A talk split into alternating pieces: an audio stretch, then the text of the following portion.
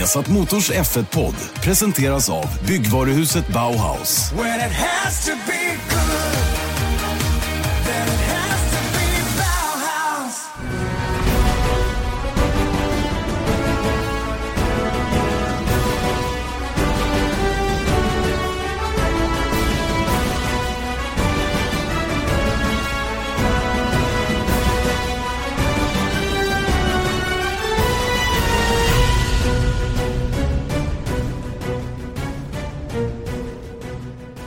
Mycket välkomna till Vesat Motors Formel 1-podd. Janne Blomqvist, Erik Stenborg, eh, som vanligt eh, på hugget när vi ska prata Formel 1 i poddform. Och ehm, eh, den här gången gör vi det efter säsongens andra VM-deltävling, Bahrains Grand Prix. Eh, en liten flygtur hem under natten efter racet. Eh, man är lite tagen Erik, det är du också för du var ju med. Ja, ja det, det var jag. Nej, men det är lite tufft alltså, känner jag. Och jag är oerhört lycklig att jag inte ska sätta mig på ett plan till Kina väldigt snart faktiskt. Mm, mm. Ja, det, kärran går 16 och 15 i eftermiddag. Tvättmaskinen går där nere nu. Mm. Eh, och ja, du vet, man håller på att fylla väskan igen nu med det man behöver. Mm. Så att det, det, är lite, det är lite setup-förändringar, men eh, det, det ska nog ordna sig, absolut. Tycker vi lämnar Shanghai, Kina lite grann för tillfället och eh, suger lite på karamellen efter ett av eh, de eh, bättre racen som, som Formel 1 har bjudit på overall faktiskt eh, på rätt lång tid. Och återigen Erik så är det Bahrain som bjussar på det här. Mm. Ja, den förra kanske var, jag tycker alltid att det är bra race, eller mer eller mindre bra race i, i Bahrain just, men sen så 2014 var ju den där klassikern som vi pratade om, visade lite bilder därifrån i söndags tror jag. Eh, det var ett tufft eh, race och hela, jag menar, hela stämningen tyckte jag att när man gick runt där i depån efter racet att folk gick med, folk hade bråttom till Kina om man säger så, men, men folk gick med lätta steg. Verkligen va, och eh, jag har suttit och funderat lite grann på vad det är som gör att eh, just Bahrain bjuder på det här då nu, för så här var det absolut inte i början när det var dagrace. Nej. Eh, det var det verkligen inte. Utan jag tror att det är den här kombinationen av träning dagtid, eh, kval och race kvällstid och bara ett träningspass in med, med rätt förutsättning inom citat som, som ger de här utmaningarna som det till slut blev då. Du menar eh. att, det, att folk har lite, de är inte helt färdiga? Jag baserar det här lite grann på det Marcus Eriksson sa om hur de hade gjort för att bygga upp sig inför race. De hade ju offrat lite kvalfart som han sa, eller offrat kvalfart, det är ju små, små detaljer. Men, men vi tar den lilla detaljen om hur man förbereder däcken för ett kvalvarv. Man använder ju väldigt mycket rim heating, det vill säga man använder bromsarna för att värma fälgen, för att värma upp däcket och få upp rätt däcktryck. Och det här eh, har man ganska noga kontroll på. De hade ju dragit ner på rimheating lite grann, vilket betyder att de behövde, å, behövde åka hårdare utvarv för att få upp temperaturen och, och, komma igång till kvalvarvet. Och det kanske, det kanske gjorde att det försvann någon tiondel och möjligen en position i Q2 då för deras del. Men i gengäld menar han att de hade förberett sig bättre då för race. Mm. Och just de här grejerna, och när man dessutom ser ett team som Mercedes har problem med att få in däcken i fönstret under ett kvalvarv, till och med tar av däckvärmarna i bak i förtid för att få in däcken precis på rätt ställe och sen smyger runt på sitt utvarv så förstår man att de jobbar på ett annat sätt och de har ju ett effektivare chassi som jobbar, den, som jobbar däcken bättre och de måste vara försiktiga när de sticker iväg ut. Och de fick ändå inte till det? Nej, och det, det, visar hur peaky det är så att säga, va? Att, att få till de här fina varven då. Och uppenbart på den mjuka gummiblandningen så var det för känsligt för Mercedes. Eh, och, och jag, jag, tror, om vi ser på det rent generellt så tror jag att det är det här det är det här vi drar nytta av så att säga, att det är så här peaky och svårt eh, mm. när förhållandena är som de är nere i, i Bahrain. Så, det är det vi drar nytta av så att säga vid tv-apparaten eller på läktaren eller var man nu sitter och följer racen. Det, det är, helt, eh, det, det, det, är min slutsats i alla fall. Mm. Och då, det kanske säger då att det som Ross Braun har hävdat så länge att han, han vill ta bort träningspass. Han vill mm. inte att man ska träna så himla mycket. Man, vill inte, man ska inte ha bilar som är exakt förberedda. Det kanske är rätt medicin. Ja, jag tror det i alla fall att det, det, det är så. Va? Problemet med det är ju samtidigt att de stora teamen har så mycket resurser eh, att de reder ut det där ändå. Det, det, det, blir ännu svårare för de mindre teamen att skaffa sig den data man behöver för att lösa den här, eller att överkomma den här typen av problem. Så att det är inte säkert att det är någon patentlösning heller. Men, men visst, eh, visst, skulle det, visst tror jag att sporten skulle gynnas av att de inte är så fruktansvärt förberedda för race varje gång. Mm. Ja, men för jag tror faktiskt att den grejen, jag, jag håller med dig att stora team har alltid bättre eh, förutsättningar att, att förbereda sig väl. Samtidigt då så kan man ju göra en sån grej som Sauber gjorde då om man ser det som ett trick eller vad man ska säga. Att då, då man offrar någonting för någonting annat för att komma högre upp. Och jag menar, än en gång, jag tycker inte att eh, jag gillar inte tanken på att Sauber ska slå Mercedes. Förstår du? Eller det är klart man gör det, men, men inte eh, någon gång kanske. Mm. Det hade varit hur coolt som helst såklart, men jag tycker fortfarande att de här stora teamen ska vara där framme. Absolut. Jag tycker det känns rätt. Jag, jag, jag, jag mejlade till en annan journalist som skulle ta upp Formel 1 i, en podcast, eh, Sporthuset, som drivs av Tommy Åström. Eh, mm. han, han, skickade lite frågor till mig och då, då, kategoriserade jag Formel 1 i tre divisioner. Jag kallar det för elitserien då, Red Bull, Ferrari, Mercedes. Jag kallar det för division 1, eh, Renault och McLaren. Och då pratar jag resurser nu, inte inte hur man ligger till performancemässigt i inledning på säsongen. Och sen har vi resten då, division 2, som, som är mittfältet då så att säga. Va? Vad händer med allsvenskan då? Ja men eh, den, den, den, vi kör ingen allsvenska, det är ju Formel 1 trots allt, inte någon, ah, ja, någon svensk företeelse. Så att elitserien division 1, division 2. Mm. Och, och, jag tycker det stämmer rätt så väl på, eh, på hur sporten ser ut just nu. Va? Och, och, och så, det får man liksom acceptera att det är rent budgetmässigt och vilka möjligheter man har att, att prestera på, på hög nivå. Mm. Eh, och Renault, Renault och eh, Renault och McLaren kommer ju att spela någon form av playoff där de försöker ta sig upp i elitserien. Mm. Någon av dem, eller kanske båda två. Kvalserien, typ. Ja. Så att eh, det, det, det är intressant det där. Och um, ja, Nej, sen men... är det ju en annan sak Erik som, som är intressant. Uh, det här som, som jag tycker Formel 1 har ett jätteproblem med. Den här opinionen som, som hela tiden svänger fram och tillbaka. Det, vi, det, du vet, Formel 1 publiken, eller, eller inte publiken kanske, men fram, framförallt media är ju lika nojig som, som, som New York-börsen. Mm. Jag menar, vi, alla var så totalt deprimerade efter Melbourne. Det är inga omkörningar, det är ännu svårare i år och det är det ena och det tredje. Va? Så kommer vi till Bahrain va, som bjuder på andra förutsättningar och så är det massor med fighter och både fighter och, och, och taktik som spelar in till slutresultatet. Och och, och, sporten mår ju hur bra som helst. Va? Man, och det, det, det, hyllas ju nu så att säga. Va? Så mm. det, det, där blir, det där tycker jag, jag, jag förstår mig inte på det. Jag gör inte Nej. det. Det är Nej. okunskap tycker jag. Ja, men vet du vad? Jag tror faktiskt inte ens att det är okunskap. Jag tror, jag tror nästan inte att folk tror på det själva. Förstår du? Mm. Jag tror att många av de här journalisterna vill... Dels är det ju lobbying i Formel 1, så att det är många som uttrycker sig om väldigt mycket. Team, förare, eh, annan personal, andra journalister som intervjuar varandra. Det är så det, är så det fungerar. Ju. Det är en liten grupp och det, det är inget konstigt, det är inget specifikt för Formel 1. Men jag tror inte att någon som Jonathan Noble på Autos, eller vad är Motorsport.com nu, han är ändå, jag högaktar honom som journalist, men jag tror inte att han tycker att eh, det var någon katastrof i Melbourne. Jag är fullkomligt övertygad om att han, som precis alla andra, vet att det här är en speciell bana och vi kommer till andra banor och det kommer se annorlunda ut. Han älskar Formel 1, det mm. vet man ju. Han har mm. jobbat med det där i 20 år, som du och mm. som jag. Och det är precis, jag kände ingen panik efter Melbourne heller. Verkligen Utan det, är bara, det, är liksom, det blir någon slags lavinartad grej och sen så ska man skriva saker. Och sen så, det är, jag tror nästan att det är mer mediaklimat idag mm. Mm. Än, än att det är äkta känslor. Att, att det är trafikjakt så att säga då, att driva trafiken till sajten och man vet vad folk går igång på så att säga. Va? Och det är mm. lite tråkigt att det har blivit så. Jag menar, vi, vi ska inte kasta några stenar i något glashus på något sätt va, utan det är, det är verkligen det det handlar om. Och, och um, det, det, jag tycker det är tråkigt. Jag tror inte att det gynnar sporten i alla fall. Och det där behöver man få kontroll på på något sätt. Va? Och en mer ärlig rapportering så att säga. Som, som, som man kan ta ställning till på ett, på ett eh, korrekt sätt. Det, det, det, tror jag vi skulle gynnas av allihopa. Va? Men, men det är precis som du säger. Va? Mediaklimatet ser ut som det gör. Mm. Och, och, och eh, våran bransch då inom citat, den, den anpassar sig efter det såklart. Mm. För, för att överleva då. Och i slutändan så finns det då, grädden flyter ju upp det fina flyter ju upp ändå och den, den korrekta rapporteringen finns ju där också så att säga. Va? Men det blir mycket slask.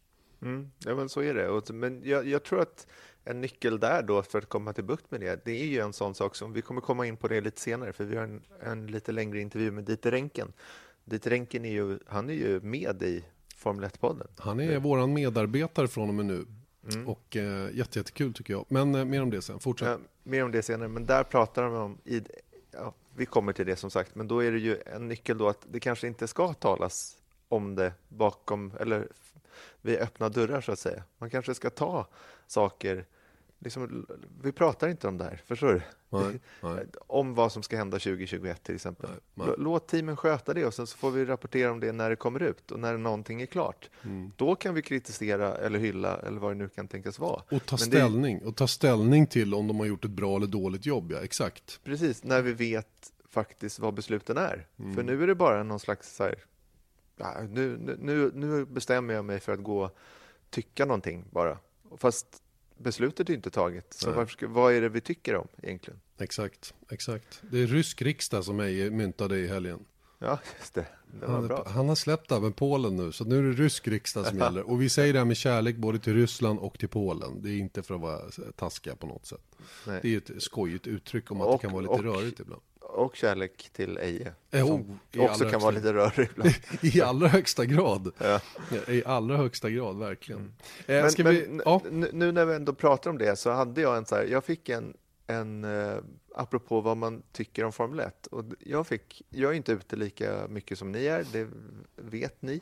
Men jag fick en sån här grej när efter racet och sen så går man och så har, har man sitt pass där det står jag heter Erik Stenberg, jag är producent för Viasat Sweden och sen så bara blippar jag in på, på söndag morgon och så låter den där du, du, du.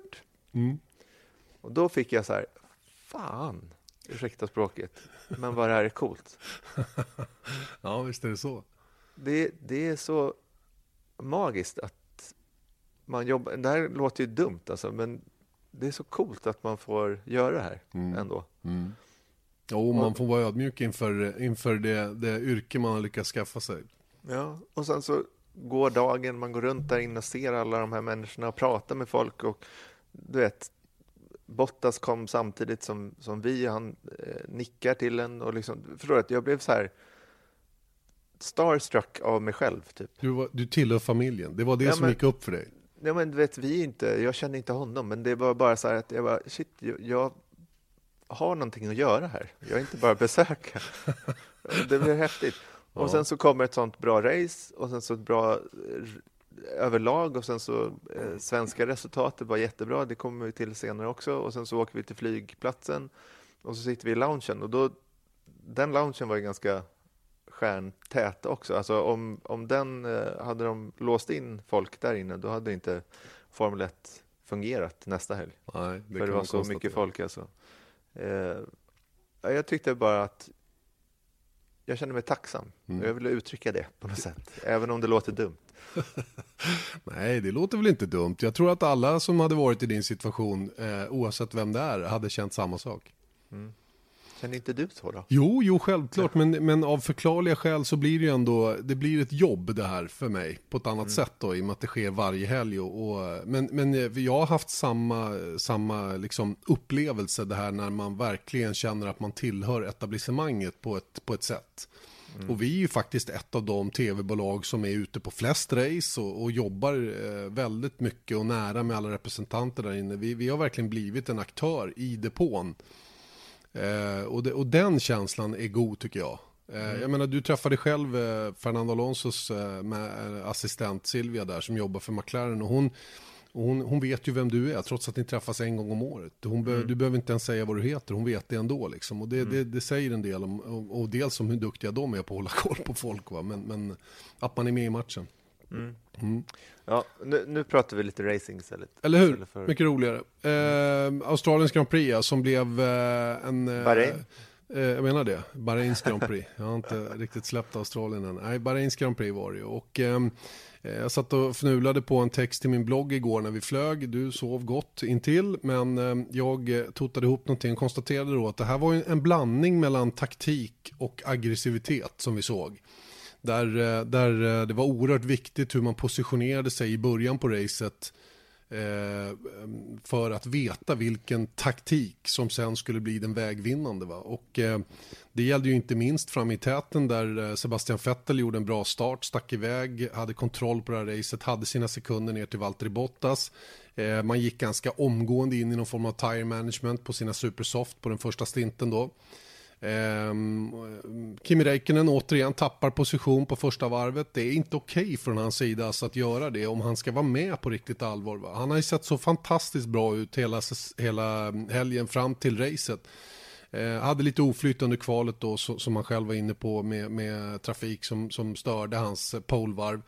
Tappade pole position, startade tvåa, borde kunna cementera den andra platsen eh, och, och liksom varit med och, och gett Ferrari en dubbelseger till och med. I, istället så tappar han en position vilket gör att hans läge blir klart knepigare. Eh, och sen gick det som det gick naturligtvis i depåstoppet. Va? Men för Fettels del så, så tuffade det ju på. Eh, det jag har funderat lite på eh, rent taktiskt då, det är varför Ferrari gick in först. Mm. Eh, jag vet inte om de behövde det. Eh, de hade ju kunnat vänta på Mercedes eh, och täckt upp för en undercut bara varvet efter, ungefär som Hamilton gjorde eh, i Australien va? När, när Kimi Räikkönen gick in. Och han hade ju god marginal att reda ut det där. Och jag tror att Vettel hade kunnat gjort det också den här helgen. Va? Eh, istället så, så, visade de korten först, vilket gav Mercedes möjligheten att gå supersoft medium med Bottas och, och vrålchansa givetvis för deras del också då på en enstoppare. Men det satte press på Vettel. Och sen visste ju eh, Ferrari och Vettel att, eh, att eh, Lewis Hamilton redan var i det läget att kunna gå åt vilket håll han ville vid sitt depåstopp i och med att han startade på soft. Och, och jag, jag, jag, vet inte, nu, nu gjorde ju Vettel framförallt det här jobbet på banan då att konvertera om den här strategin då till en enstoppare på Supersoft Soft, vilket egentligen var inom citat fel däck för en sån strategi. Det sa ju Mario Isola innan. Mm. Det skulle kunna gå att köra en enstoppare på Supersoft Soft men det var väldigt, väldigt tight. Vilket också bekräftades av Sebastian Vettel. Så att hans prestation i racet just i det avseendet var ju spot on verkligen. Att, att reda ut det där ända till målflagg. Verkligen, verkligen skickligt gjort. Eh, men, eh, men de hamnade lite onödigt tycker jag i det här läget eh, för att de, de var först in i depån och visade korten allra först. Jag vet inte vad, hur du ser på, på just den biten, men, men så upplevde i alla fall jag det. Ja, men det som jag tror, det som jag läst mig till då efteråt var ju att de, de var ju på en tvåstoppare. Mm.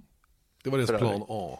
Ja, och då var det väl någon form av simulation som hade sagt att nu ska vi gå in så fort vi tappar så här mycket på softdäcken som vi startar på, nej, eh, Supersoft, eh, Supersoft då, då ska vi gå in för att få det snabbaste, för de kontrollerade ju längst fram. Mm. Och då handlar det ju om någonstans att nu ska vi få den minsta möjliga tid jo. till målflagg. Ja, men jag antar att det var det som promptade dem att gå in. Om, om det är ett svenskt ord. Självklart gjorde det det, men, men samtidigt finns det ju ändå ett mått av koll på konkurrenterna. Och jag mm. menar, de, visste ju var de låg ungefär rent fartmässigt på de olika gummiblandningarna mot konkurrenterna också. Så att, nej, jag vet inte, jag, jag, jag tror att de var lite, jag tycker de var lite, lite nervösa. Mm. Samtidigt så tror jag då, jag tror inte alls att de var säkra på mediumdäcken. Att de skulle hålla. Nej, de hade ju inte kört någonting på dem till Nej. att börja med. Så det är där jag tror, och från vad man såg från mediumdäcken på fredag kväll var ju att de såg inte speciellt bra ut sett till på långruns heller. Mm. Det verkade inte som att det var så många som fick dem att, att fungera så, så länge. Mm. Så jag tror att så här, nu går vi in och sen så kommer de också ta en tvåstoppare eventuellt. För om de köper medium så förstår jag att om, om, man tro, om Ferrari trodde att Mercedes var på samma strategi ungefär, då hade det kunnat se då kan man ju förstå deras beslut mm. mer. Eh, ja, självklart. Va? Och, och sen, men, men sen hade de ju ändå Lewis Hamilton, då, faktorn med Lewis Hamilton. Han var ju ganska snabbt uppe på en bra position. Och framförallt tidsmässigt i förhållande till Sebastian Vettel inom slagläge. Det var ju 25 sekunder ungefär, 22, 23, 24, 25 i delta på ett depåstopp. Och det var ju den luckan som Vettel inte lyckades få när Lewis Hamilton hade varit inne, lagt på medium och lyckades pacea sig mycket, mycket bra i förhållande till Vettel då på soft. Mm. Eh, och när inte den luckan blev tillräckligt stor, ja vi förstod ju att Vettel räknade ju på det, de kanske behövde ha ner luckan till att, att de kunde tänka sig att komma ut 10 sekunder bakom efter ett andra depåstopp på Supersoft och då var väldigt, väldigt mycket snabbare. För det kunde vi ju se under racet att det var oerhörd skillnad på nya och gamla däck mm, fartmässigt. Mm. Och, och i och med att det inte var något brutalt slitage på dem, men trots allt, så gick det ju att hamra på rätt så ordentligt när man väl kom ut. Ehm, och, ehm, men jag, jag, vet inte, Ferrari vågade nog inte chansa på det. Att tappa banposition och eh, att försöka göra jobbet på banan så att säga då, mot eh, Lewis Hamilton eller Valtteri Bottas, vem det nu hade blivit. Då. Mm. Ja, för det såg man ju var lite problematiskt för alla andra som gjorde det. Mm. Så att jag tror att eh, Ja, men Vettel sa ju sen i intervjun efteråt så sa han ju faktiskt att eh, det här, jag trodde inte det skulle gå. Liksom. Han sa ju till och med att eh, tio varv kvar där när han gick på radion och ropade till teamet och sa han att allting är perfekt. Liksom. Men han hade ju jätteproblem. Mm. Och det sa han ju själv att det var ju bara en lögn. Det var ju en, eh, liksom riktat mot Mercedes. Eh, att allting var under kontroll, men det var det inte. Så att, eh, men om man tar bort varför så vann de i alla fall. Mm. Och jag tycker i, i Australien så krävdes det en hel del tur kan man faktiskt säga för mm. Vettel att vinna. Nu gjorde han det, verkligen. Det var riktigt bra kört. Verkligen, ja. oerhört skickligt. Sen, sen väcks ju frågan då eh, med Bottas. Vi, vi, jag och Eje träffade Martin Branden när vi klev ur kommentatorshytten. Han var, han var riktigt tjurig på Bottas som man tyckte inte hade han hade inte laddat tillräckligt. Han tyckte att han borde liksom hängt på bromsarna lite längre in i sväng och verkligen gett eh, Fettel en match. Det, ble, det, blev ju bara en liten sniff som Fettel sa och den var ju aldrig riktigt seriös tycker jag som omkörningsförsök betraktat från Bottas sida. Och diskussionen kom ju direkt då givetvis om Hamilton hade kunnat göra ett bättre jobb i det avseendet än Valtteri Bottas. Ingen aning. Eh, jag tycker generellt att Mercedes hade problem den här helgen med, eh, med ehm, Eh, med farten rent allmänt. Och eh, jag tror inte de riktigt hade eh, fart i bilen att vara bättre än Ferrari faktiskt. Nej, jag tror inte heller det. Men jag såg på den här, eller jag såg på repris på hans omkörningsförsök också. Det som slår mig, Bottas alltså, är att han sticker in nosen lite grann, men det är liksom inte det finns inget brutalt i det överhuvudtaget. Och sen så är positionen genom kurva 2 tre. Mm. Den, den, är liksom, han sätter sig i en situation som han, han kan inte komma nära kurva fyra heller. Han får Nej. bara liksom åka, åka iväg. Så det var, det var liksom en, det var en halv mesyr till omkörningsförsök, det var det verkligen. Ja, det fanns helt enkelt inte i de däcken heller tillräckligt mycket marginal. Han åkte ju så mycket fortare än, än Vettel i det läget och kanske var det den, den farten som krävs för att täppa till luckan som gjorde att omkörningsförsöket sen inte gick att göra. Mm. Jag menar, det, det, finns, det var några procent där. Det var ett litet, litet fönster som de aldrig lyckas hamna i då. Och eh, därför så fick de se sig besegrade som två och tre den här gången. Eh, bra damage limitation ändå av Lewis Hamilton från 900 rutan och sluta trea. Speciellt med tanke på att det hade kunnat slutat för hans del med kollisionen som han råkade ut för då eh, tillsammans med Max Verstappen. Nu var det Verstappen som, som alla anser var vållande i den eller mest slarvig i den situationen då som eh, som eh, drog det kortaste strået. Då. Dels punkteringen och sen fick han ju bryta då de hade dragit på sig för mycket skador på bilen då, så att säga. Mm. Ja, men minns du, apropå Mercedes, att de inte var riktigt med i matchen? Minns du att vi pratade mycket om värmefrågan? Alltså bantemperatur, lufttemperatur. Mm. Det var ju generellt så, det är ju kraftigt förenklat såklart, men när det är väldigt varmt, det betyder att Ferrari kan vinna. Ja, när det är normal, normal temperatur och kallt, då vinner Mercedes. Och det började egentligen för två år sedan då. Vi minns i Malaysia där när det var, när det var kubbning och, och de lyckades vinna då för att de har bättre tire management och det kanske de har fortfarande. Det är mycket mm. möjligt att det är på det viset. Att Ferrari har en bil som är mer, Björn Wirren var inne på det i alla fall, att, att Ferrarin är mer välbalanserad och är, är mer ekonomisk på däcken. Vilket då betyder att de kan dra nytta av det när det är kritiskt, som sådana här helger. Det kommer ju fler helger när det kommer att vara extremt varmt. Sen tror jag den här asfalten också som är väldigt, väldigt greppig och, och eh, hård på däcken rent allmänt eh, också spelar roll i det avseendet. Va? Så att Ferrari har lite fördel fortfarande när det gäller det då. Eh, men, men om vi ser till overall speed fortfarande så är kanske Mercedes några tiondelar snabbare än Ferrari. Va? Men i vissa, med vissa förutsättningar så kan Ferrari vända på steken. Och det gjorde de ju nu här i, i Bahrain. Då.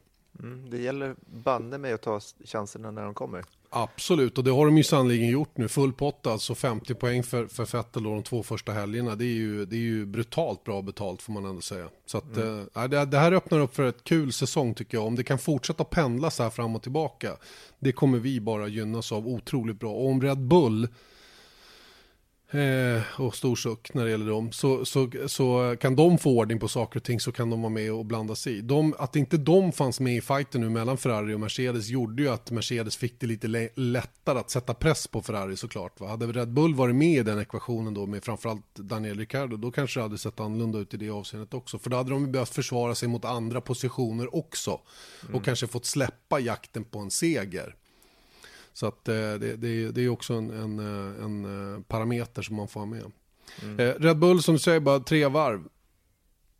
Båda bilarna? Ja, det är ju, det är ju miserabelt. Och, och jag såg att Ricardo sa att Formel 1 kan, kan slita ut hjärtat på en. Alltså det, det, är, det är brutalt, brutalt verkligen när saker och ting går emot. Och jag menar, vi, vi mm. kan ju bara hålla med om det såklart. Va? Ska, ska man vara med överhuvudtaget, va? då måste man ha koll på allt. Detaljerna, rubb mm. som stubb.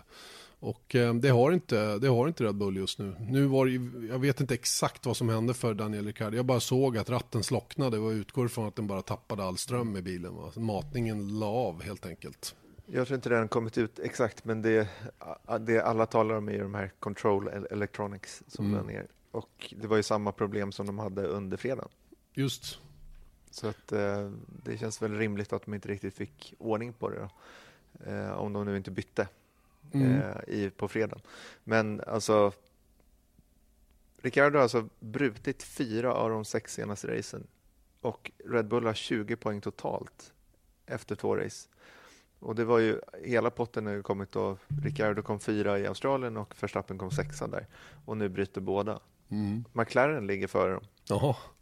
McLaren, eh, det är lite kul med dem för att de, eh, alla har ju så otroliga förväntningar på dem nu efter allt förhandsnack som har varit. Nu har de en, en, eh, en motor som då ska vara betydligt bättre än det de har haft tidigare. Frågan är om de har bytt upp sig eller bytt ner sig så som det ser ut just nu. Men oavsett det så har de ju verkligen maximerat resultaten de här två första helgerna. Eh, på ett skickligt sätt alltså. Och inte minst Stoffel van Dorn som, som jag läste vad hans ingenjör Tom Stallard sa att He was last by a mile into first corner, eh, men körde om tror jag 11 eller 13 bilar och slutade 8. Det är ju faktiskt himla himla bra gjort av Stoffel van Dorn som, som gick i målet på platsen bakom eh, Fernando Alonso blev åtta. Såg till då att de, de, de ligger eh, på den plats de har i konstruktörs-VM. Så att, eh, Alonso är fyra i Ja, VM. exakt. Va? Och jag menar, börjar de få ordning på sina grejer lite mer, för det, det har de inte just nu tycker jag. Jag, jag måste säga att eh, jag är lite förvånad över, över farten de visar upp just nu. Men de har, de har verkligen maximerat. Och där har du ju rakt motsatt då mot Red Bull. Mm. Som har prestandan, men som inte har lyckats eh, plocka ut det och, och fått betalt av det i form av på VM-poäng. Mm. Ja, men det är där jag menar att, att det är inte, jag menar,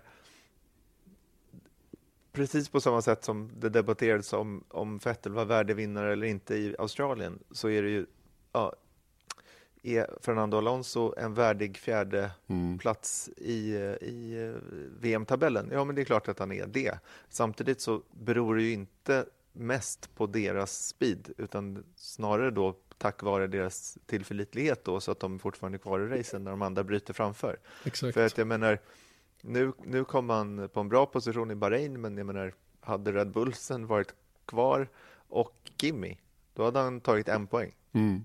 istället för, för de han tog nu. Då. Och, men spillerill, det är samma sak för Marcus Eriksson. Hade de tre varit kvar så hade han varit eh, 12 eller någonting mm, sånt där. Mm. Så, att, eh, så är det ju bara. Men, men jag är ändå besviken på McLaren rent fartmässigt och jag är så trött på dem också. Hur, hela den här uh, håsen då som var under försäsongen och vintern och sen även då i Australien så säger de så här, ja men du vet det här kommer vara vårt sämsta eh, race på säsongen, säger McLaren. Och sen så kommer de, och i Bahrain då ska vi visa Eh, vår fart. Och sen så kvalar de på 13-14 plats i Bahrain och så går Eric Boyer ut och säger så här, jag är astonished, jag är så förvånad över vår lack of pace i Bahrain. Jag bara, men jag orkar inte. Nej. Förstår du? Det är liksom Ja, men du förstår vad jag menar Mm, där, att det är liksom, kör bara. Ja, lite så känner man faktiskt. Keep your head down och, och liksom gasa på lite och så får vi se vart det landar. Prata inte så mycket. Men det här var ett viktigt race för McLaren. Ägarskapet är ju oerhört mycket baserat i Bahrain. Kronprinsen av Bahrain är ju en stor ägare i teamet tillsammans med Mansour och som gamla Tag Heuer.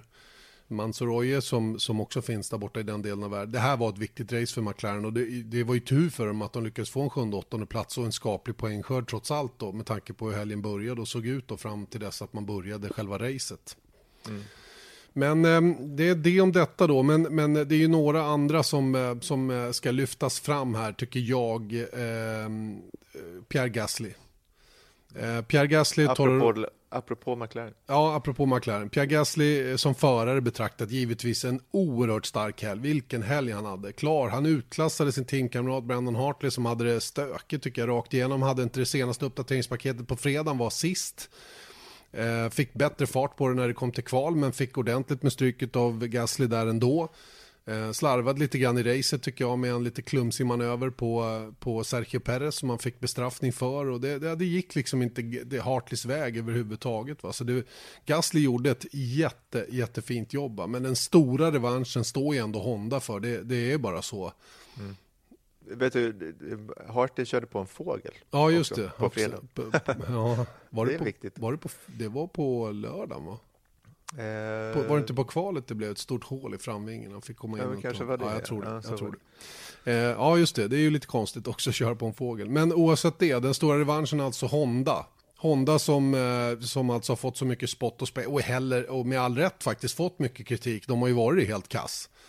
Men, men nu ser de ju helt plötsligt ut att ha fått lite ordning på saker och ting. Och vi var ju jätteoroliga att den här kvalpositionen som Gasly hade ska, skaffat sig då startade eh, fyra va? Eh, femma. var var liksom eh, eh, smickrande. Och att de skulle få tufft då, de har haft problem med, med bränsleförbrukning och sådana grejer. Det var ingenting sånt. Det var bara rå, bra pace från Gasly, Gasly rakt igenom. Eh, mycket då med hjälp av en otroligt fin bil och en nu då fungerande motor. Nu hade ju han en uppdaterad ICE, det vill säga internal combustion engine till den här tävlingen då efter haveriet i Australien. Så de får det ju tufft i alla fall i år att få det att hålla med bara tre tre motorer under hela året. Va? Men, men oavsett det så är ju Honda på rätt väg nu. Äntligen, får man väl ändå säga. Äntligen. Ja, det spelar nästan ingen roll varför de tog den här platsen, om det var nya grejer och, och det, för allt vi vet så kanske det motorpaketet är helt slut nu till, till Kina. Men det är ändå, det här, var, det här är bättre än vad McLaren någonsin har presterat under tre säsonger. Ja, det är det bästa resultatet som Honda har fått eh, sen det nya reglementet infördes. Sen de kom in i sporten 2015 igen. Då. Och sjukt bra kört av Gasly själv. Ja, Så det, det, han blev driver of the day och det tycker jag han förtjänar. ja också. men det var hårt om den positionen med en annan kille som har haft det lite motigt eh, av och till och eh, framförallt haft motigt under 16 och 17, 2016-2017. Eh, 2015 var väl okej va? Det var ju då hans tidigare poäng kom. Eh, Men 2016-2017 har det varit noll poäng och, och mycket stolpe ut och inget flyt överhuvudtaget. Marcus Eriksson kör i mål på nionde plats i Sauberbilen och ehm, det, det finns många positiva saker att ta med sig från det här. Dels Eriksson själv som har jobbat så oerhört hårt under vintern med, med sig själv, med kroppsvikten, med att mentalt eh, komma in i rätt eh, läge så att säga redan i starten på den här säsongen. Va? Alla har påtalat det för honom att det är superviktigt nu att nu är du med på en gång. Det finns inget utrymme för någon startsträcka eller någonting sånt. Utan ska, du, ska du vara kvar i Formel 1 och behålla positionen bland de 20 bästa i världen, då måste starten på säsongen också bli bra. Och det har den blivit så här långt. Va? Oflyt i Australien med haveriet, men bra helg där också. Och, och backar upp det då. Visserligen lite tung fredag, eh, men ett bra kval, klart för eh, Leclerc, Charles Leclerc i den andra bilen. Och sen ett fantastiskt bra race en av fyra som gjorde det på en enstoppare och eh, som, som verkligen bevisar att han har kapaciteten till att köra en modern Formel 1-bil på exakt rätt sätt. Eh, ekonomiskt, eh, eh, dels eh, bränsleförbrukningsmässigt och när det gäller att hantera däcken. Eh, Men, men även bitvis också väldigt aggressiva manöver och, och liksom tog de positioner han behövde för att hamna i det här läget att han faktiskt kunde köra till sig nionde plats i mål. Mm. Ja, och omständigheter såklart spelade in, men han utnyttjade det perfekt. Och jag menar, han sa att det var ett perfekt race. Eh, och eh, det går inte att säga någonting annat. Nej. Och det som jag tycker är intressant också är hur fort det kan vända. Mm. Eller hur fort man själv kan vända också. För ja. att jag menar, han har haft det jobbigt och i, tidigt på säsongen då komma upp, till, upp i speed och det kanske är att lära känna de här eh, eh, jobbiga bilarna. Liksom, var, var går gränsen? Jag menar, kolla på Leclerc, det är väl sammanfattningsvis kan man gissa att det är det han har det jobbigt med nu. Att dels har han inte kört Formel 1 tidigare, vilket såklart inte gör det enklare. Men han säger ju själv till och med att jag, jag kör inte på rätt sätt för den här bilen. Medan Marcus har hittat rätt, även om den inte är så snabb som den kanske har potential att vara just nu, så kör han den, han maxar det han har. Mm, och det gör inte Leclerc. Nej. Det tycker jag är skitkul att se såklart. Och sen så just bara ta de där poängen är ju a monkey off the back, som man kan kalla det. Så det ska bli sjukt kul att se nu hur han kan liksom, det är ju så. Flow är ju ofta, leder ju till nästa mm. vad, sa, vad sa Stenmark? Ju, mer tur, ju bättre jag åker, desto mer tur har jag. Ju mer jag tränar, desto mer tur har jag. Ja. Så, så att det, och det stämmer ju va, i allra högsta grad. Va. Sen finns det en annan grej i det här eh, som jag tycker man kan vara väldigt positiv över. Det är ju det faktum att Sauber äntligen har en bil som gör att de kan göra någonting av en sån här strategi. Det har de inte haft tidigare. Det är ju en annan sån där strategerna i teamet har fått mycket skit för att de eh, har kommit med konstiga beslut. Och, och de, men de har ju jobbat ut efter de förutsättningar de har. Och försökt, försökt, försökt att stretcha det så mycket som möjligt va? för att försöka komma till någonting som liknar en, en poängplats. Va? Det har inte varit möjligt tidigare för bilen har helt enkelt varit för dålig.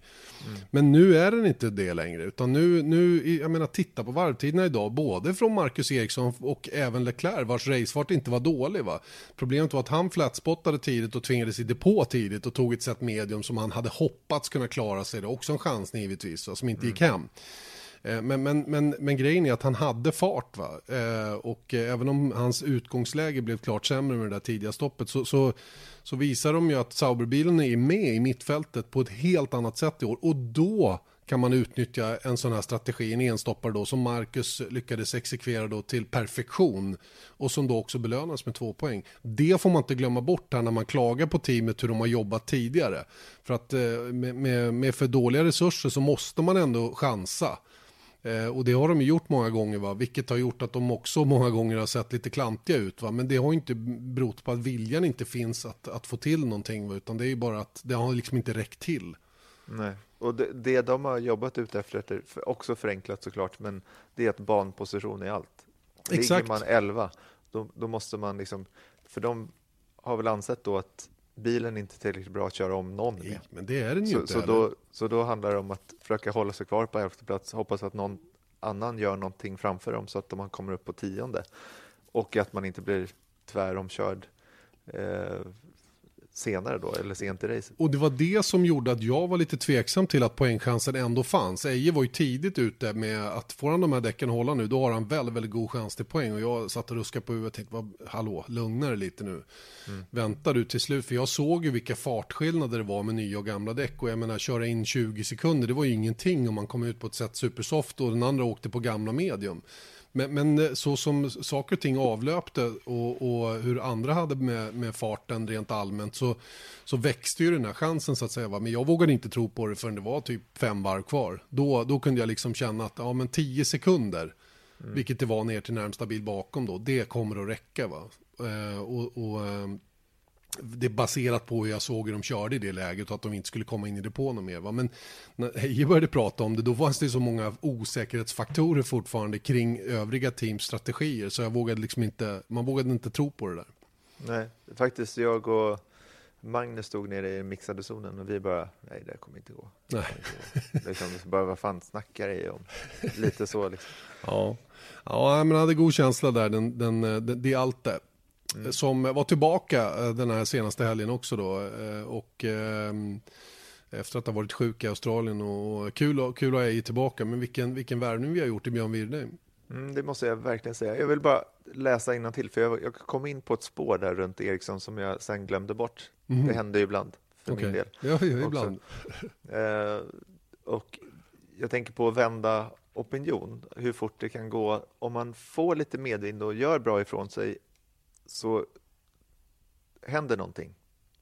Och jag tycker nästan man kan sammanfatta det här med från en person som kanske har varit en av de största. Nu, nu jag skiter i att uh, hänga ut någon här för att han, han Nej, är, men det kan jag göra, det gillar ja, jag. Ja, nej, men det är liksom, det är bara att han har väl haft uh, sin åsikt och det får alla ha. Men mm. det är en kille som heter Jack Nichols då som är, är kommentator för uh, BBC Radio och jag lyssnar ofta på deras podcast och där är han nästan han har varit stundtals han har raljerat. Ja, han har hånat. Liksom. Ja, han har varit oschysst på det sättet. För att det är liksom, jag tycker att det har rent har varit skit i att Marcus Eriksson är svensk, men jag har faktiskt reagerat på, för han har gjort så eh, med andra förare också, men Eriksson har varit liksom en hackkyckling för honom. Eh, och nu så skriver han då på Twitter då, Uh, nu läser jag till. I've kinda always dismissed Marcus Ericsson as a pay driver, but he has basically ended the Formula One careers of Nasser and Verline, is holding his own against the much hyped Leclerc and drove superbly today. As usual, I appear to have been wrong. Och det är ingen stor grej, det är bara en, en tweet som han skickar iväg, men jag tycker samtidigt att det säger någonting också om hur bra det här var, för att det var inte bara så att vi som svenskar, för jag har sett folk som tycker det, så här, men vad fan, eh, Eriksson kom nia och tog två poäng och eh, folk rapporterar om det som, du, som att han hade vunnit. Men sett till hur det sett ut, det har tagit två och ett halvt år för att hamna i den här positionen också.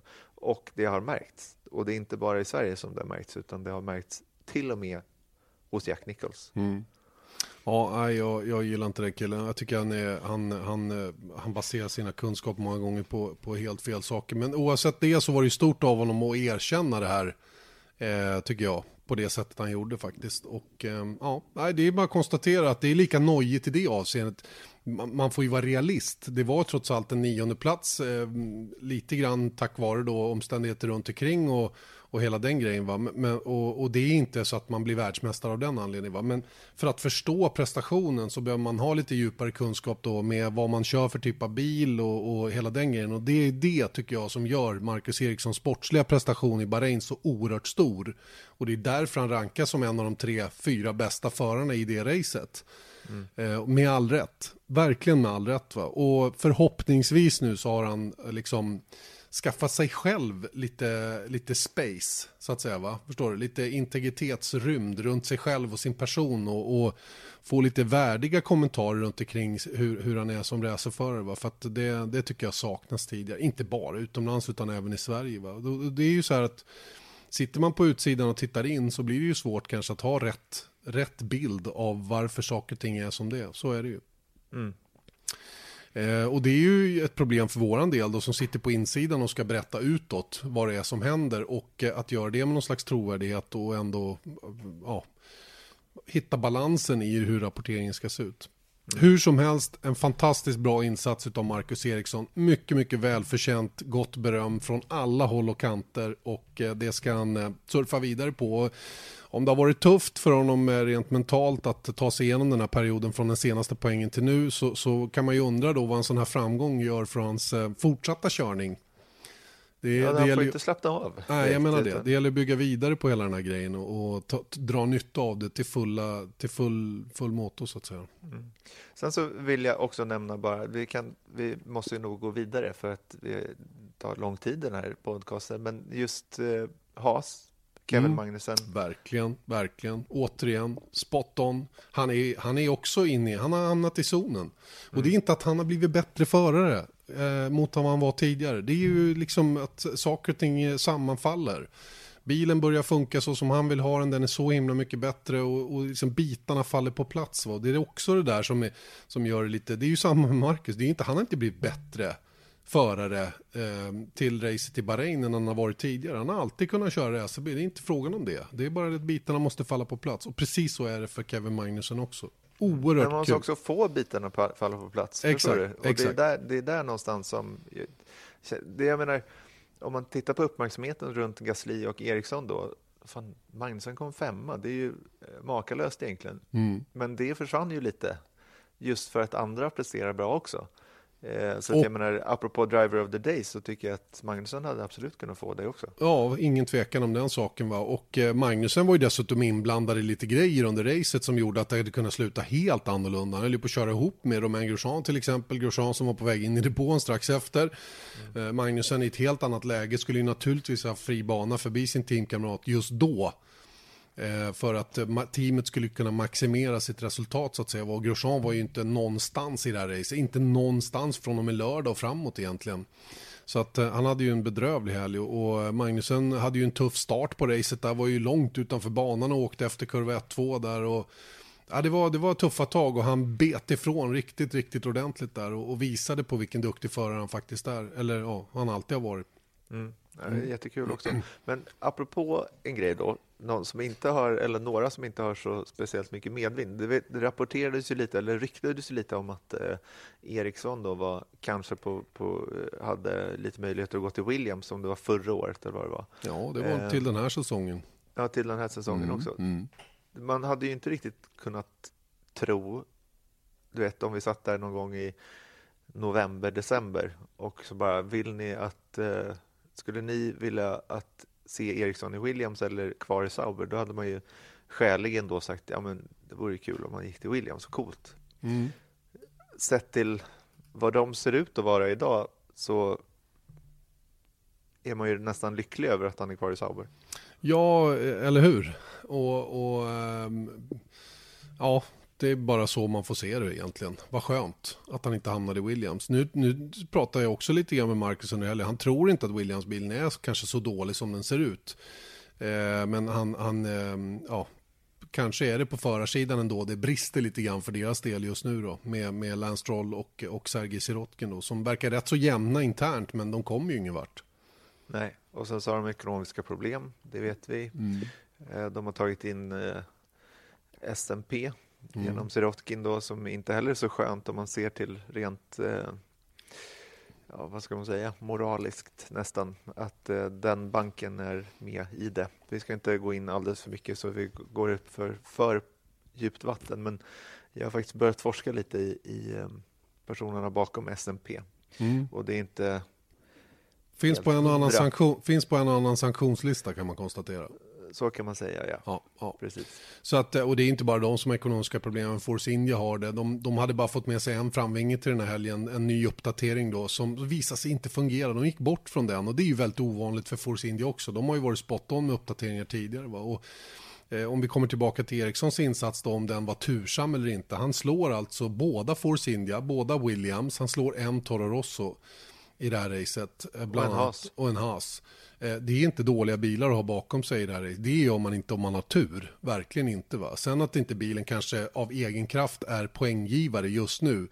Så, så det är en helt annan sak. Det viktiga är ju att de har tagit de här kliven in i mittfältet som gör att man kan hålla så pass starkt motstånd. Ja, de hade en Renault bakom sig också för den delen. Carlos Sainz som var helt off den här helgen. Så, så att eh, det, det, det var verkligen inte bara tur. Långt därifrån. Mm.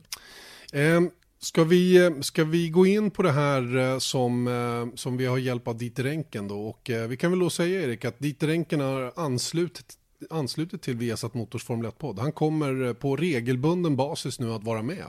Mm. Och det tycker vi är jättekul för det är, en, det är ett starkt kort på ett område där du och jag brister lite grann kanske. Så kan man säga det ja. Mm. Nej, men jag tycker det är coolt. Vi har mm.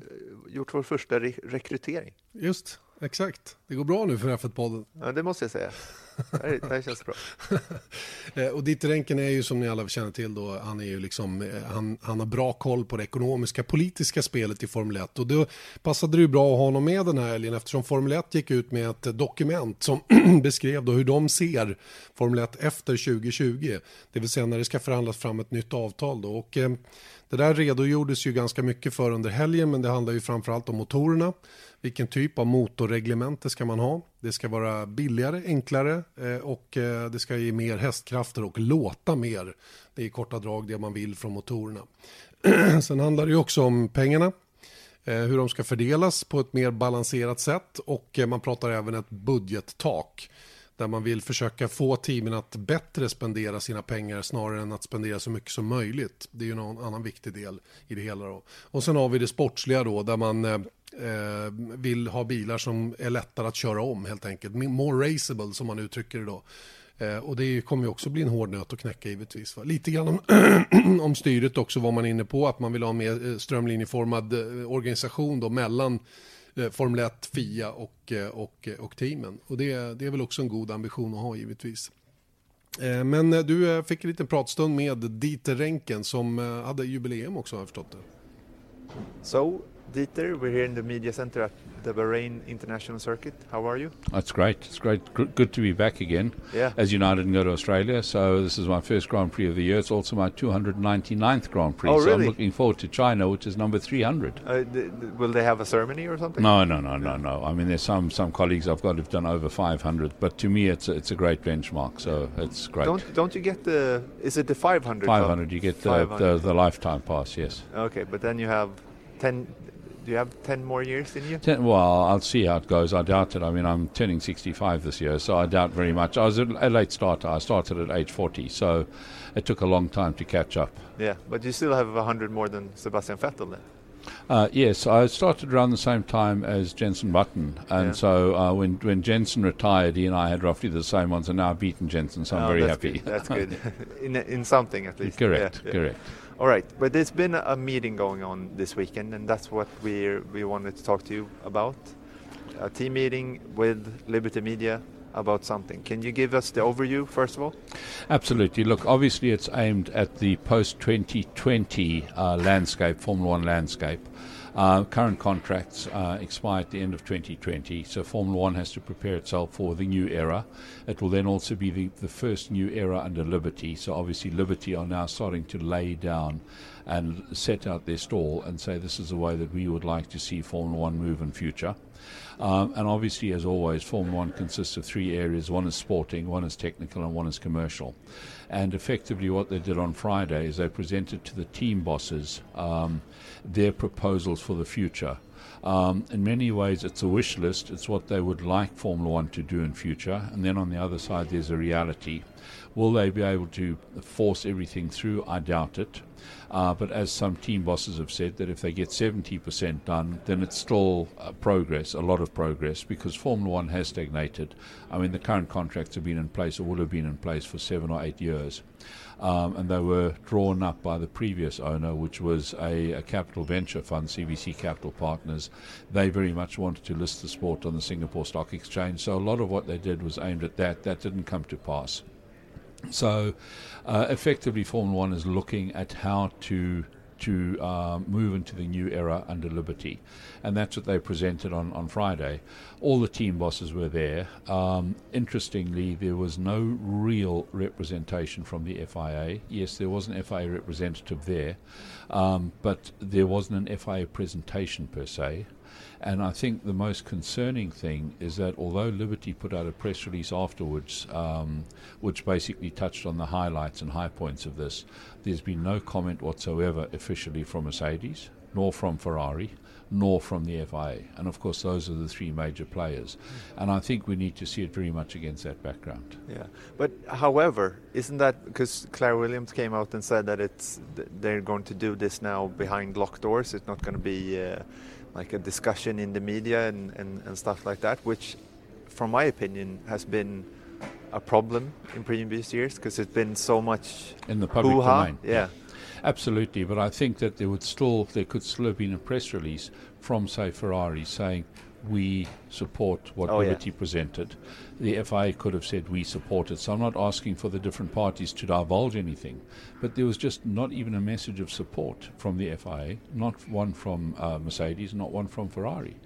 Um, and I think we also need to see it from the other side that when you have the sort of negotiation, um, on the one side, the winners are the independent teams, who of course are delighted. But the losers are actually the big teams, and here I'm talking particularly Mercedes, Ferrari, but also Red Bull, to a lesser degree McLaren, who, if this budget cap of $150 million comes in, will have to collectively lose about a thousand people. Mm-hmm. Now, you can't blame them for not saying anything because, you know, how do you say to people, well, we welcome these new initiatives, but by the way, 250 staff members, you're going to be out of a job in two years' time. So it's a very, very difficult tightrope walk that Formula One is doing at the moment. And also, you have to consider there, like, from from my gut feeling is that they should just go with it, you know, because that would be the good thing for the sport. But you have to consider that the, these companies are are uh, in in the stock exchange. So yeah, I mean, listed I mean, companies, yes, yeah, absolutely. they're listed companies, and they they have uh, this uh, they have a better budget because of their bigger companies, and and and in that sense they have a uh, fördel. It's the Swedish word, but uh, so I, I mean, can they really agree to this? I mean, in terms of because they're going to lose their performance. Of course they are. They're going to lose two things which are crucial to this. They're going to lose obviously income because uh, the Ferrari budget, uh, the bonuses at the moment run to around about $100 million per annum. The uh, bonuses under the new structure will be cut to about 50 million. So we're talking a loss of $50 million per year. Yes, we can turn around on the other side and say, well, the cost of operating will be far less. So if anything, they may actually be making a profit. But I think the critical and crucial thing here is that Ferrari, for example, cannot afford to be seen to be beaten by a Force India mm. or a Haas or a Sauber. Uh, ditto with Mercedes. And I think the chances of these big brands being beaten by independents are very, very strong because they've all run very, very leanly. If we look at what Force India have done, they've worked absolute wonders on a budget of £100 million per year against a Mercedes budget of say 300 million pounds per year. If this now gets reduced by half, obviously Mercedes have to reduce their resource, their people, their uh, whatever by half. And that means that the chances are that Force India will beat them. Can Mercedes afford that? No. So what do they do? They may leave. And this is the big problem. That Formula One needs a correct mix of big names and independents who are ready and willing and able to take them on if the big names leave, Formula One becomes just another championship. Yeah. Although one thing has come out, or at least I've seen an article about it, where, where Toto Wolff said that 150 million dollars that's impossible. He would say that, of course he would, and I sympathise with Toto um, because you know they've for seven years now been operating under a, um, a, commercial structure which has paid them all these big bonuses. So, what have they done? They've actually uh, structured their operation around these big bonuses. Now, if you gave a housewife a budget of, let's say, a thousand euro a month and said run the house on that, she cuts her, her cloth according to that. If you now come and give her 2,000, she obviously buys better grade this or better grade that and the other. And if you then cut it back, there's a problem. And this is exactly the same here. Mercedes were operating at a relatively low level. In came these fancy bonuses paid by CVC, etc., for the stock exchange reasons. And now suddenly you take them away. But the big infrastructure still exists. And this is one of the problems. To downsize is very, very, very difficult. Can you imagine if somebody just took half your monthly income away? it well, would it's not that much, so yeah, it wouldn't, but wouldn't you, make it a difference. would still be difficult to, to, to adjust. And this, I think, is the is the uh, where reality bites. Yeah, but then what do you think will happen? I mean, is it possible to slash it from one year to another, or will it be a glide path? Well, I think that if enough warning is given, then it's up to the teams to be responsible enough and say, well, we'll impose our own glide path over the next two years, 19, uh, 2019 and, and 2020. Um, if they don't do it, then they just face mass retrenchments on the th- retrenchments on the 31st of December 2020.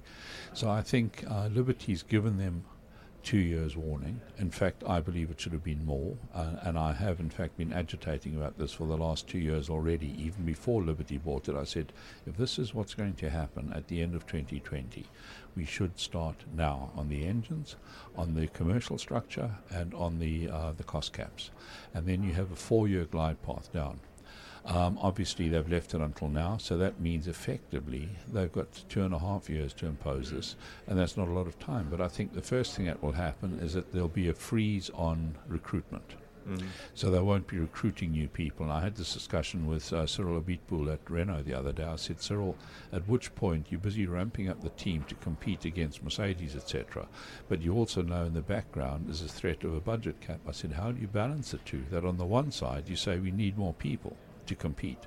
But on the other side, we may lose them in two or three years' time. So they've already been walking this balance mm. act. So I think the first thing that will happen is that Mercedes will stop recruiting unless it's a crucial position, and ditto Mercedes, uh, Ferrari. Um, then they'll start um, letting natural attrition as people leave, they just won't be replaced. And then finally, I think what will happen is that Mercedes will look at transferring workers internally to any of the other operations, to Mercedes Benz and Stuttgart, for example. Uh, Ferrari could strike a deal with its, when I say sister company, it's a separate company, but they have very close relationship with Fiat uh, Renault could move people into their production operations. So I think what we'll have is a spreading of the people first before they retrench. Red Bull could, for example, send some to Toro Rosso because Toro Rosso will be able to ramp up, but Red Bull will have to reduce. Yeah. So send them to, to the Toro Rosso operation. And of course, Haas and Sauber as well, in, in another sense. Correct. Well, yeah. Although they're well under, so yeah. they, they're not in any danger of, of um, in any way. But you know, who knows? Um, Haas has got their base with Delara in Italy. They could take some Ferrari people. Sauber could take some. It's not that far from Zurich. So um, you know, so there, there, are there are various alternatives, but there is no doubt it will be challenging. Yeah. Let's touch also upon, upon the sporting side of things that they also presented, or I mean, they didn't present anything, but the, at least some basic they proposed, points. Yes, yeah. they proposed. What do you think about that? And also, there has been talk about the qualifying race and shaking up the race Correct. This this happens every every two years. Somebody comes along and says, "Why don't we have a qualifying race on Saturday ahead of a main race on Sunday?" One of the major issues, and we always see it with Formula 2, for example, which works to that sort of structure, although the other way around, you have your main race on Saturday and the other race on Sunday. But one of the big issues is that if you have a big accident on Saturday, and the car is badly damaged, you may not be able to race on Sunday. Are people going to risk that? No, they aren't. So it's it's all very well to sort of um, throw these weird and wonderful ideas, but Formula One has been notoriously short-sighted in the past, where they don't consider the consequences of each action. And if they considered the consequences of, say, a qualifying race, you would somebody would immediately realise we run the risk of just maybe Lewis being taken out at the first corner by some backmarker who's outbraked himself, and we don't have the world champion starting the Grand Prix on Sunday. Yeah. Uh, so one has to consider. Spare cars. Oh, sorry. Spare cars. Well, then you're adding to cost, which defeats the object of a budget cap. Yeah. And this is the whole issue. You know, once you start adding another 50% to freight costs because you've got an additional car, additional engines, additional this, additional people, if you have three cars, all three cars have got to be prepared fully. So, uh, this again, um, th- there are implications all the way down. There are a lot of weird and wonderful ideas in Formula One, but when you scratch below the surface, the practicalities by far outnumber this good idea. Yeah. But I saw, I saw that uh, I saw Pat Simmons making the rounds in the paddock. I think it was yesterday, yeah. and I saw him sitting with. Uh, I'm not sure who, who he was sitting with, but at different teams. And I actually tried to overhear a conversation he had with the Sauber guy, and it was just they were talking about what his well line of thinking was ahead of 2021, and and uh, so I mean, they're still trying to get some bits and pieces together so they can work on concepts. Correct. The uh, the process from here on in, what what we had on Friday was just literally the first presentation of a long series of presentations.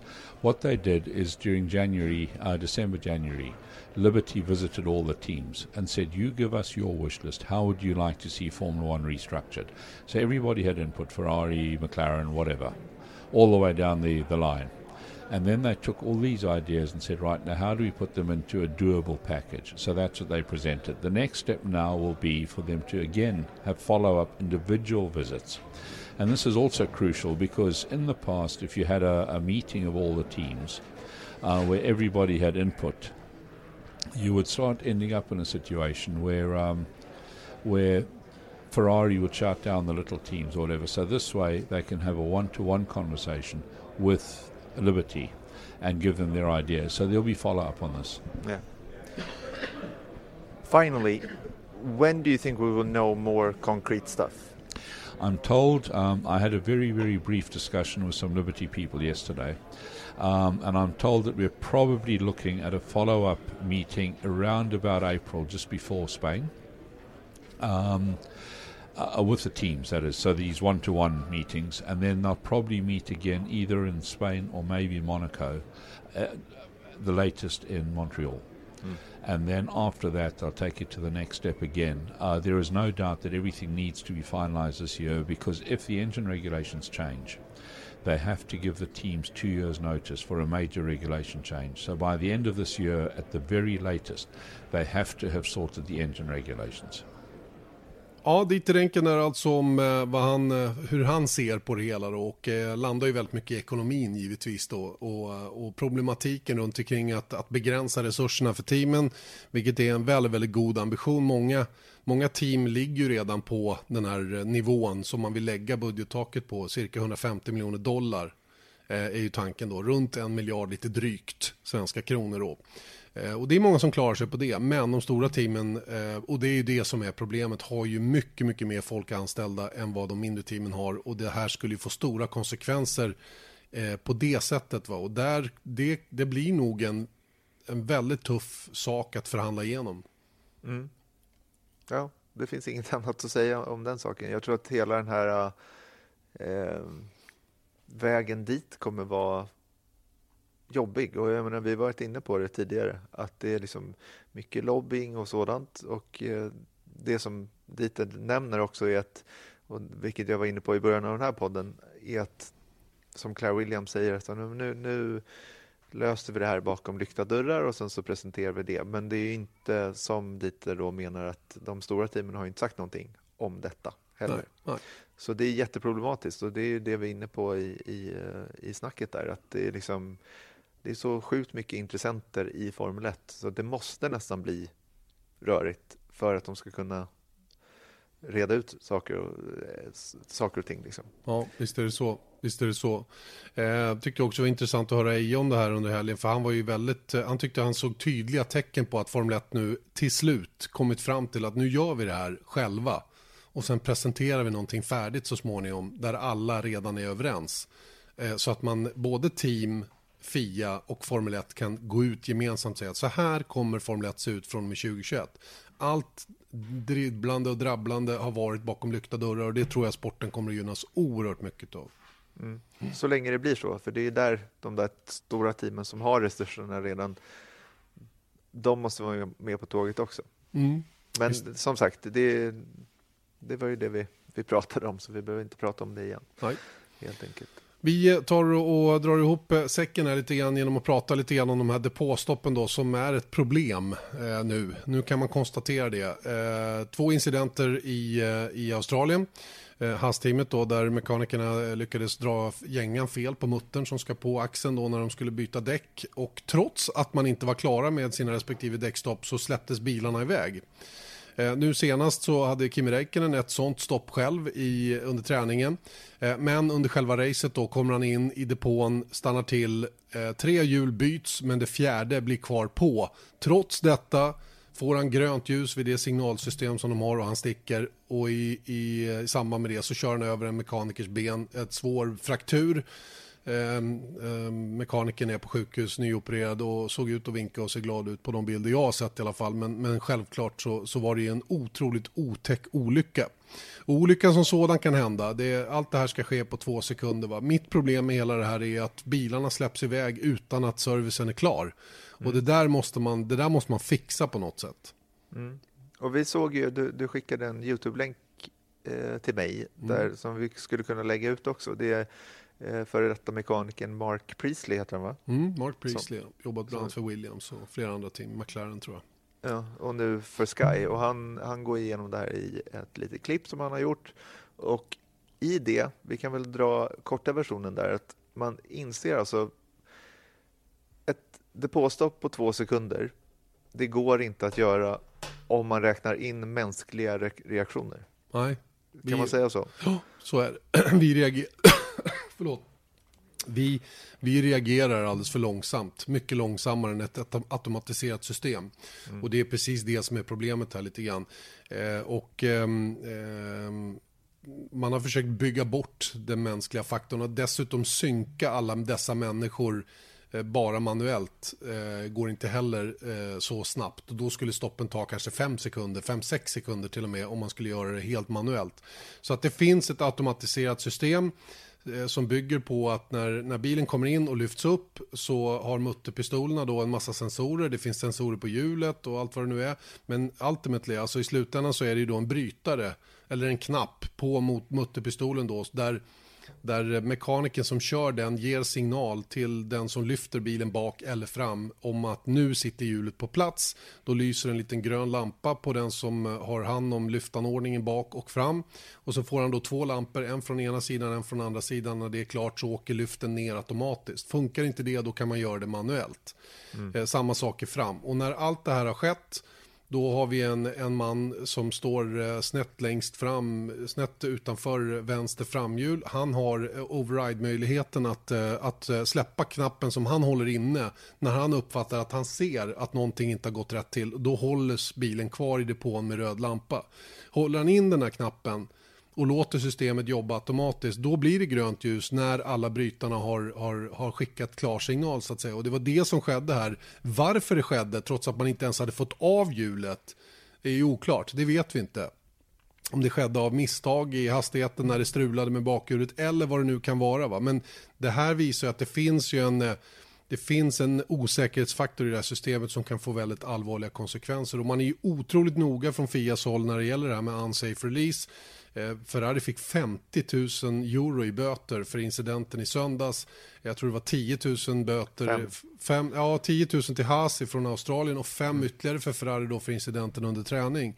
Så, så att eh, det här är någonting man ser väldigt allvarligt på. Någonting som teamet måste jobba på att få säkrare, mer bulletproof så att säga, så att man verkligen är 100% klar över att allting sitter där det ska när föraren får grönt ljus och ska åka iväg. Mm. Och ehm, hur de ska lösa det, det vet inte jag. Men, men eh, det är en komplicerad historia där. Och jag såg att Charlie, Charlie Häggstam, då, vår svenska mekaniker, eh, hade varit inne och kommenterat någonstans och sa att han, han hade inte haft foten där den här mekanikern hade foten när den väl blev överkörd. Men det är ju mer en, en freak accident så att säga, just den biten att han stod olyckligt till Ja, själva benbrottet har ingenting med nej, saken att göra nej, egentligen. Inte alls, och, inte men alls. jag, menar, jag kan också se, apropå den grejen att han står med, med, benet där, har de inte fått av hjulet så är det ju i hans huvud säkert mm. orimligt att bilen kommer åka iväg. Exakt. Då kan exakt. man stå lite var som helst. Ja, ja. Men, och det är ju eh, jättelätt att flytta foten två decimeter fel utan att man tänker på det också såklart. Va? Det, är, det är ju inte alls märkligt med tanke på att det också strulade för dem då för att, med att få av det här hjulet. Va? Så att, eh, Eh, nej, de, de behöver ha bättre koll på signalsystemet, så är det bara, för att eh, undvika den här typen av incidenter. Mm. Och så vitt vi vet har Haas då, det här är en del av det, de, alla de grejerna de köper från Ferrari. Eh, det är väl inte 100% bekräftat att det är exakt samma, men mycket talar för det i alla fall. Mycket talar för det, ja. Mm. Mm. Och eh, då är det alltså fyra incidenter på, på två racehelger. En väldigt allvarliga personskador, två stycken allvarliga för att de förlorade 22, 22 poäng. Eh, en till allvarlig, apropå de poängen som Räikkönen förlorade i VM som han inte får tillbaka av, mm. av den grejen också. Så det här är ju... Eh, jag menar, när man pratar om att man gör det här för att tjäna tid i depåstoppen, då lägger man väldigt mycket resurser på det och när det inte funkar, jag menar, det här är ju som... Eh, vadå? Det är som att eh, bakvingen eh, exploderar ja, under eller, tryck. Eh, eller lossnar, eller lossnar ja. under hög fart in mot en kurva. Liksom. Mm. Så att det är lika allvarligt. Liksom. Mm. Så att, jag menar, de som har skött om det här systemet har lite en del att jobba på och ja. kort om tid att göra det för, för att snart är det Kina. Just det, och jag gissar att det kommer att ställas en del frågor till Ferrari om det här och hur man har agerat efter incidenten som inträffade, om man har, om man har eh, gjort om någonting i systemet på den här korta tiden man har tillgänglig till att börja med. Inte helt lätt för dem att lösa faktiskt. Nej. Apropå Kina då, så ska vi alltså dit nu då för Kinas Grand Prix på Shanghai International Circuit och ehm, Eh, Eh, det här är ju en helt annan bana då än den, eh, än den vi såg i Bahrain. Framförallt är det ju helt andra väderförutsättningar. Kollat prognoserna lite grann. Det är eh, runt 20 grader, kanske lite lägre. Det finns också regnrisk som vanligt när man kommer dit.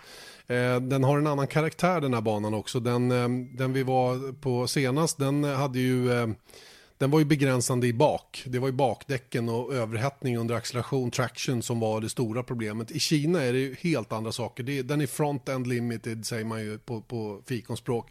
Det vill säga vänster framhjul är det som tar slut och bilen börjar understyra och vi har flera sådana tuffa svängar och det här är någonting som teamen måste ha i, i åtanke då så att säga. Här blir ju återigen då balans väldigt, väldigt viktigt för hur snabbt man kan köra. Man, man måste kompensera för det här på något sätt va? och framförallt anpassa körningen efter det också. Vilket får konsekvenser på varvtider och sådana saker. Ska bli spännande att se. Och eh, för första gången också ett litet annorlunda nominerande utav däck. Ska vi inte ta och lyssna till vad Mario Isola, Pirelli Motorsportschef, har att säga om upplägget inför den här helgen på däcksidan? Mm. The Pirelli race preview. For Shanghai, we have decided to nominate the medium, the soft, and the ultra soft. It is the first time we jump one level, so it's not soft super but soft ultra. Uh, for uh, a couple of reasons. First of all, in Shanghai, you can have uh, very different weather conditions. Sometimes we have hot temperature, sometimes very cold temperature. So with this uh, flexibility to have different compounds, it is possible to make a better choice. We believe. Second one is that we we are still in a learning process with the compounds, so we need to understand which is the delta lap time between uh, all the different compounds. If, uh, for example, soft, super soft, and ultra soft are a bit uh, too close, uh, so less than what we are expecting, jumping one level can give us uh, uh, more more strategies because um, teams can choose uh, an aggressive strategy based on ultra soft or a more conser- conservative strategy, maybe one stop using the medium and the soft. So we want to keep uh, also in this case the door open to different strategies. Another uh, um, point we consider we have to consider uh, for China is uh, that the the front tires are working a lot and the graining is possible, especially if it is cold, because you have uh, uh, long turn. Uh, you remember, it's, it's, more than an hairpin because you have left and a very long right two times, and uh, with these long co- corners, you use you you stress the front left a lot and you can generate uh, graining. You, you stress both the fronts a lot, but you can generate graining. And if you generate graining, you start losing performance from the front tires. So this is another aspects that uh, teams uh, have to consider when they uh, set up the car.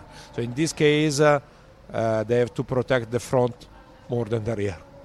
And um, if you look at the track itself, uh, it's a mix of uh, of straights with a hard braking and, and hairpin, yes. and also some very fast corners. I'm thinking mainly about the, the long right-hander coming out of the back straight. Yes, which is a lot of banking, and uh, is that, yeah, that extra that, stress on the that, tires? That's why the, the the front tires are working more because you have big braking, but on the straight line and then obviously you have uh, the traction, but because of the long corners, you are using a lot the front uh, rather than uh, than the, if you have a, a, proper airpin out of the airpin, you use a lot of the traction, so you stress more the rear tires. With this uh, situation like in China, you are still in cornering, so the, the, the front is working more than the rear. And if we, in an easy way, sort of explain what graining is. It is uh, um, an effect that you have uh, when the tire is cold. Obviously, Formula One tires are designed to work at a high temperature, so the compounds are able to generate grip when the tire is hot, above 80 degrees or something like that. When the tire is cold, the mechanical of res- resistance of the compound itse- uh, itself is lower, so it is. Uh, um, you, you are sliding on the tarmac uh, and you are and the, the it's rolling the, the, off. The, it's rolling off. Yeah, yes, the, the rubber like, is rolling off the yeah. surface of the tire, like, like, the cheese on the. Yeah, yeah, yeah, yeah, that's right, like the Parmesan cheese. exactly. Or if you have a rubber, it's a similar effect. Yes. So um, that is a thing that the, the teams need to to sort of uh, take a look for uh, in Shanghai. Um, is it um, is it hard? Was it a hard choice to pick the tires for this race?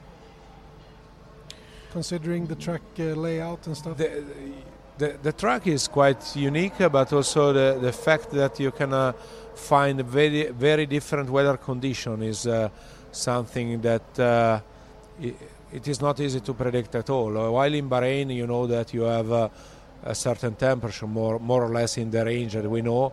In uh, in China, you can have uh, 8 degrees or uh, 25. So it's a big difference, and obviously the tires are working in a different way.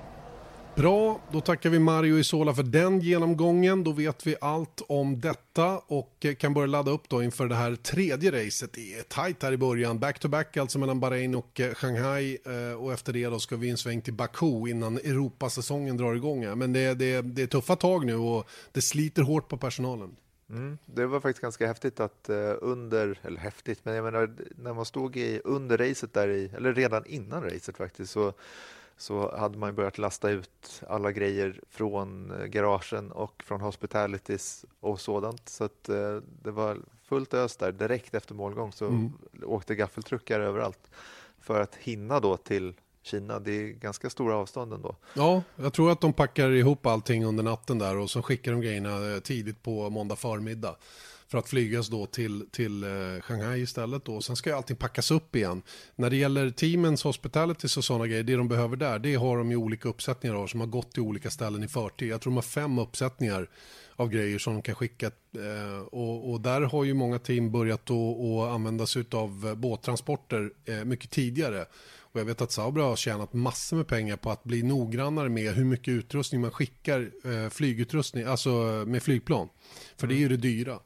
Eh, de skickar nu inte mer än 20 ton ungefär. Tidigare var det upp mot 30 ton och resten har man då i flera av och kan därmed skicka med, med, med båt istället då till de här eh, ställena som är långt bort. Mm. Det är spännande och eh, det här är ju, vad ska man säga om, om racet som sådan? Det kanske är en Merca-bana. Om Bahrain var en Ferrari-bana så är väl det här en slagläge att eh, ta Mercedes första seger kanske? Det låter rimligt ja. Jag menar, det har inte förändrats farten på Mercedes-bilen i det avseendet. Det är klart att de kommer att vara favoriter när vi kommer till, till Kina. Eh, intressantare egentligen, för, för jag tror att det, för det kommer att vara Mercedes, Ferrari och Red Bull. Det är de som gör upp om det längst fram och Red Bull är fortfarande trea i det avseendet. Det, det intressanta är ju där nere, vad händer där bakom? Är Toro Rosso på samma fina fart igen? Finns Haas där framme igen? Hur kommer McLaren att, att leverera? Finns Renault med på allvar igen. Hülkenberg är ju solid här i början, va? men Sainz har ju varit lite upp och ner. Va? Och vad, vad händer med Sauber? Kan de ta ytterligare steg framåt? Kanske någon mer liten uppdatering på bilen som fungerar bra och så vidare. och så vidare. Det finns många frågetecken som vi ska försöka rätta ut när vi kommer dit. Mm. Och det är snart det. Det är snart det. På fredag. Så att jag har inte tid med dig längre nu. Nej, inte jag heller, för Nej. jag är så kissnödig. Ja, men det är toppen. Då får du sköta om det. Du ska inte dricka så där mycket kaffe när vi pratar i podd. Det måste vara så. Okej, okay, jag redigerar. Eh, jo, en sak till. Porsche. Ja. Skakade ju fram sin gamla 919 hybridbil och gjorde en evolution av den. Det var ju lite kul faktiskt. De har ju en eh, fantastisk bil som de skulle ha tävlat med i årets World Endurance Championship men man avbröt det. Eh, man har utvecklat den här bilen lite grann och eh, satt på de här 18 grejerna på bilen. Man körde den till spa. Eh, annars var det exakt samma drivlina då som, som man normalt sett har då, ungefär 1000 hästkrafter i den här bilen. Sen så eh, körde man ut den, men det man struntade i det är de här eh, eh bränslerestriktionerna som finns. Och man släppte ut den här bilen på banan och den slog till med nytt varvrekord. Banrekord, banrekord ska jag säga, banrekord. Den är så till och med snabbare än en Formel 1-bil runt där. Nu. Ja. Men, men det finns ju förklaringar till det. Dels att de kunde använda hur mycket soppa de ville eh, i det avseendet och de har möjlighet till det. Och sen att den är fyrhjulsdriven. Den har ju en enorm traction ut i kurvorna. Den bara skjuter iväg som en kanon. Och det där systemet på Porschen skickar ju på all kräm den har direkt ut ur sväng. Och i och med mm. att de har fyrhjulsdrift så får de ju allt ner i backen och bara försvinner iväg. Den, en Formel 1-bil skulle inte ha en chans ut ur långsamma hårnålar i det avseendet. Va? Sen så, sen så tar Andra däck också. Vad sa du? Andra däck andra också. Däck också ja, precis. Och, och, sen har den ju slut, när det tar slut på energin, då har bilen liksom kommit upp i fart och då supportar den här 500 hästars fyran som nu sitter i bilen då, eh, resten så att säga då, och bibehåller toppfarten. Mm. Så att eh, den gjorde 360 som mest på Camelraken. 360 mm. blås. Det är ohyggligt fort. Ja, det är väldigt snabbt. Och det är väldigt kul. Det, det kommer ju direkt då så här, ah, F1 är inte tillräckligt snabbt. Men till saken då hör ju att den här Porsche 917 på 70-talet Den var ju snabbare än Formel 1-bilar då också. Mm, mm. Jag menar i vissa lägen då såklart. Ja. Så, att, så att jag menar det är inte, det är bara coolt med bilar som går fort tycker jag. Absolut, jag tycker inte någon jämförelse är intressant i övrigt. Jag bara, det är bara fränt att det går att åka så fort så att man till och med är snabbare än en Formel 1-bil runt spa. Det säger en del om paketet. Så, så Porsche, Porsche i Formel 1 snart då. Ja, absolut. Gå och kissa nu. Vi säger Ja, tack och hej för idag. Jag ser att du rör på dig redan. Ja, det är bra. Vi hörs Okej, till helgen. Hej, hej. hej, hej. hej. Vesat Motors F1-podd presenterades av byggvaruhuset Bauhaus.